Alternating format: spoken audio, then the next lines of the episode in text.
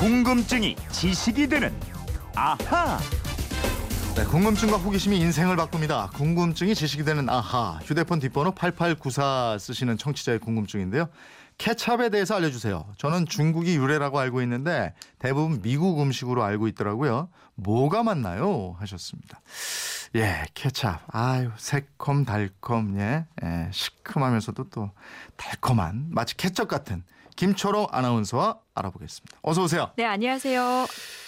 케찹 좋아합니까? 어, 좋아하죠. 요 새콤달콤한 거 여자들이 네. 대부분 좋아할 거예요. 아니 남자들도 예. 좋아요. 네. 그리고 저 예. 햄버거 먹을 때 아. 그리고 감자 또 이렇게 찍어 예. 먹고 그 케첩 찍어 먹는 감자튀김으로. 예. 예. 근데 중국이 유래다 뭐 미국이 유래다 이렇게 써 주셨는데 예. 미국 음식 아니에요? 서양 음식 아니었어요? 아니, 지금 이분이 정확히 알고 계신 거예요. 중국에서 유래한 음식입니다. 아, 그래요? 예. 근데 다만 서양에서 이걸 더 발전시키고 다양한 음식에 활용하고 있다고 봐야겠죠. 네. 아, 이게 조금 전에도 얘기했지만 예. 뭐 햄버거나 핫도그 뭐 감자튀김 먹을 때 이거 없으면 왠지 심심하잖아요. 그렇죠. 처음에 그럼 이게 어떻게 생겨난 거예요? 이 케첩이요 음식 먹을 때 많이 사용하는 소스 중 하나인데 네. 1600년대 후반 중국 관둥성 지역하고 대만 해협의 항구인 아모이 지역의 사람들이 바다에서 잡고 남은 생선을 보관하려고요. 이 생선에 소금, 식초, 향신료 등등등을 섞어서 톡 쏘는 맛을 내는 소스를 만들었고요. 네. 이 이름을 캐치압이라고 부르기 시작합니다. 이게 토마토로 처음에 만든 게 아니고 생선을 네. 넣었단 말이에요? 그렇습니다. 이 생선 젓갈 젖국 이런 형태였던 것 같은데요. 예. 캐치압이 캐캅이라는 이름으로 불리면서 곧 말레이 반도로 전파가 돼요. 아. 이 지역에 와서 무역을 하던 영국 상인들이 음. 이 캐캅을 사가게 되면서 영국을 비롯해서 유럽으로 퍼지게 됩니다. 그럼 미국이 아니고 또 영국에서 먼저 맛을 보게 됐군요. 그렇죠. 그 시기가 18세기 초 1700년대 초반이었는데요. 당시 영국 요리에서 소스가 발달하지 못했어요. 그래서 영국의 한 요리사가 기존 캐캅에 쓰이던 아시아 재료들 대신에 양송이를 사용 사용하게 네. 됩니다. 근데 이 맛이 아주 기가 막혔대요. 그래서 이 소스가 바로 케첩으로 불리면서 영국에서 중요한 소스로 이용되기 시작하고요. 당시 케 첩으로 불린 제품에는 레몬, 생선, 굴, 또 토마토 등등 8가지 종류가 있었다고 합니다. 아, 이제 요때 토마토가 들어가네요. 그러네요. 근데 우리는 케첩 하면 토마토 케첩 이렇게 알고 있는데 토마토만 들어가는 게 아니네요. 예. 여기서 미국이 남사합니다. 음. 이 토마토 케첩이 케첩의 대명사처럼 된 게 미국에서인데요. 네. 이 1792년 미국에서 요리의 새로운 예술이라는 책이 출간돼요. 이 케첩이 처음 소개가 되고요. 이 책에는 토마토 케첩이라는 조리법이 들어 있어서 널리 퍼지게 됩니다. 네. 1876년 하인즈의 창업주인 헨리 하인즈가 이 토마토에 설탕을 넣고 고형물 함량을 높인 케첩을 유리병에 담아서 상품화하면서 오늘 우리가 보는 형태의 토마토 케첩이 만들어지게 됐고요. 아. 지금은 뭐 토마토 케첩 외에도 사과, 블루베리, 라즈베리, 레몬, 양송이, 굴, 자두, 복숭아, 호두, 땅콩 다양한 케첩이 있습니다. 네. 우리나라도 집집마다 이 토마토 케첩 없는 집은 없을 거라고요. 그렇죠. 네, 저희 집에도 뭐 한두 병 있는 것 같은데 국산 토마토로 근데 케첩을 만들 수 없다 이런 얘기도 있던데 이거 맞는 얘기입니까? 예, 아니 현재 국내 업체들이 맛 좋은 케첩을 다 만들어내고 있는데 네. 토마토를 외국에서 수입하거나 토마토 페이스트를 수입해서 써요. 네. 그러니까 국산 토마토는 주로 생식용으로 재배되기 때문이고요. 케첩 가공용으로 쓰이는 토마토는 좀 더 단단한 고형분 함량이 많고 네. 이 신맛이 적은 대신에 리코펜의 함량 이 높아야 된대요. 네. 그래야 선명한 붉은색을 낼 수 있고요. 네. 이 생식용으로 재배되는 토마토는 그렇지 못하다고 아, 하네요. 또 그런 비밀이 숨어 있었군요. 예. 그 케찹하면은 그 옆에 짝꿍 같은 게 또 하나 떠오르는 소스가 있어요. 예. 그 짭조름하고 고소한 맛 나는 거. 예?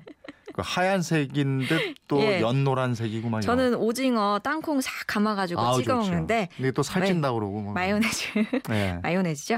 이 마요네즈는 식물성 오일하고 달걀 노른자, 식초 또 약간의 소금, 후추를 넣어서 만든 소스인데요. 네. 시큼하면서도 고소한 맛이 나고 녹색 채소, 과일하고도 맛이 아주 잘 어울립니다. 맞아요, 맞아요. 예. 근데 이 마요네즈는 또 어떻게 만들어졌어요? 이게 궁금하네요. 예, 이 마요네즈가 부드럽고 미끌미끌하잖아요. 네. 근데 이 놀랍게도 이 마요네즈는 전쟁이 만들어낸 산물입니다. 아, 이게 전쟁의 산물이라고요? 예.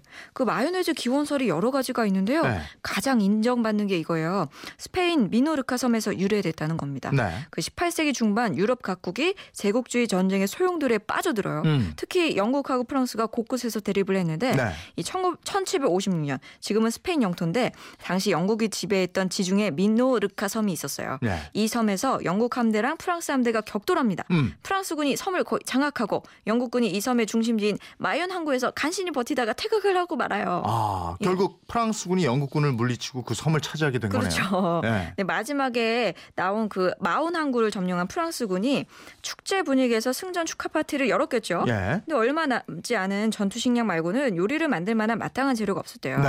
그래서 주방장이 할 수 없이 마윤 섬을 돌아다니면서 음. 이 요리를 만들 만한 재료를 구했는데 수중에 들어온 거랑은 뭐 계란, 올리브유, 소금, 식초가 전부였답니다. 아, 이거 가지고 만들었구나. 그렇죠. 그 별로 특별한 거 없어 보이는 재료들이 야, 이게 뭐 계속 먹게 되는 예. 역사를 만들었네요. 아유, 그러니까요. 네. 주방장이 근데 역사는 생각하지 못했고 네. 에란 모르겠다. 뭐 될 대로 되라. 이런 마음이었는지 이 계란을 모조리 그릇에 깨서 넣고 오일하고 식초, 소금을 다 넣은 다음에 휘저었대요. 네. 네. 그러니까 섞으면서 상큼하고 고소한 소스가 만들어졌는데 병사들을 먹여봤더니 너도 나도 엄지를 척척, 들더래요. 네. 어, 환상적인 맛이라고 외치는 사람도 있었고 그래서 이 마요네즈랑 남은 전투 식량으로 승전 파티를 잘 했답니다. 네. 그 당시 지휘관이었던 리슐리외 장군이 이 소스의 이름을 항구 이름이었던 마온에다가 풍이라는 뜻의 접미어 에즈를 붙였대요. 그래서 네. 마온 에즈 붙이니까 마요네즈 이렇게 이름을 지었다는 겁니다. 야, 그런 일화가 있었군요. 만약에 프랑스군이 승리하지 않았다면 예. 그리고 이게 저 보급품이 풍, 풍부해서 먹을 게 많았다면 예. 이건 나오지 않았 겠네. 이게 아유. 이거는 그 결핍에서 나온 거네요. 그러니까 그랬을지 마요네즈도. 모르겠네요. 그러네. 아니 근데 이 마요네즈 만든 프랑스가 갈수록 마요네즈를 밀어내고 있어요. 어? 네, 특히 학교 급식에서 음식을 만들 때 아예 쓰지 못하도록 하고 있는데 예. 아까 말씀하신 대로 이게 비만을 초래할 수가 있거든요. 네. 너무 많이 드시지 마세요. 네, 이것도 네. 역설적이에요. 네. 자기네들이 만들어서 다 퍼뜨렸는데 이제는 멀리한다. 그니까요. 예. 8894님 궁금증 풀리셨습니까? 네, 선물 보내드 리도록 하겠고요. 이렇게 궁금증, 호기심이 생길 때 어떻게 하면 됩니까? 예, 그건 이렇습니다. 인터넷 게시판이나 MBC 미니 휴대폰 문자 샵 8001번으로 보내주십시오. 짧은 문자 50원, 긴 문자 100원의 이용료가 있습니다. 여러분의 궁금증 많이 보내주세요. 네. 내일은 어떤 궁금증 풀어주실 거예요? 그 지도하면 떠오르는 위인이 있죠. 음, 예, 그럼요. 김정호 선수인데요. 네. 조선 후기에 정확한 한반도 지도를 만든 것으로 유명하시죠. 네. 과거에는 지도를 어떻게 만들었을까요? 아... 예. 다 이렇게 전국 팔도를 돌아다니면서 그걸 지형을 하나씩 하나씩 그리신 거 아니에요? 전에 예. 어디 사극에서 난 그렇게 봤는데. 저도 그렇게 봤는데 네. 자세히 전해드리겠습니다. 궁금하네. 어디 올라가서 보셨나? 그 그냥 돌아다니면 사실 가까이 이렇게 보이잖아요. 그러니까. 높은 산에 올라가서 머리 다 보려면 얼마나 예. 고생했겠어요. 내일이면 알 수 있겠죠, 뭐, 그죠? 내일 오세요. 예, 예. 궁금증이 지식이 되는 아하 김초롱 아나운서였습니다. 고맙습니다. 고맙습니다.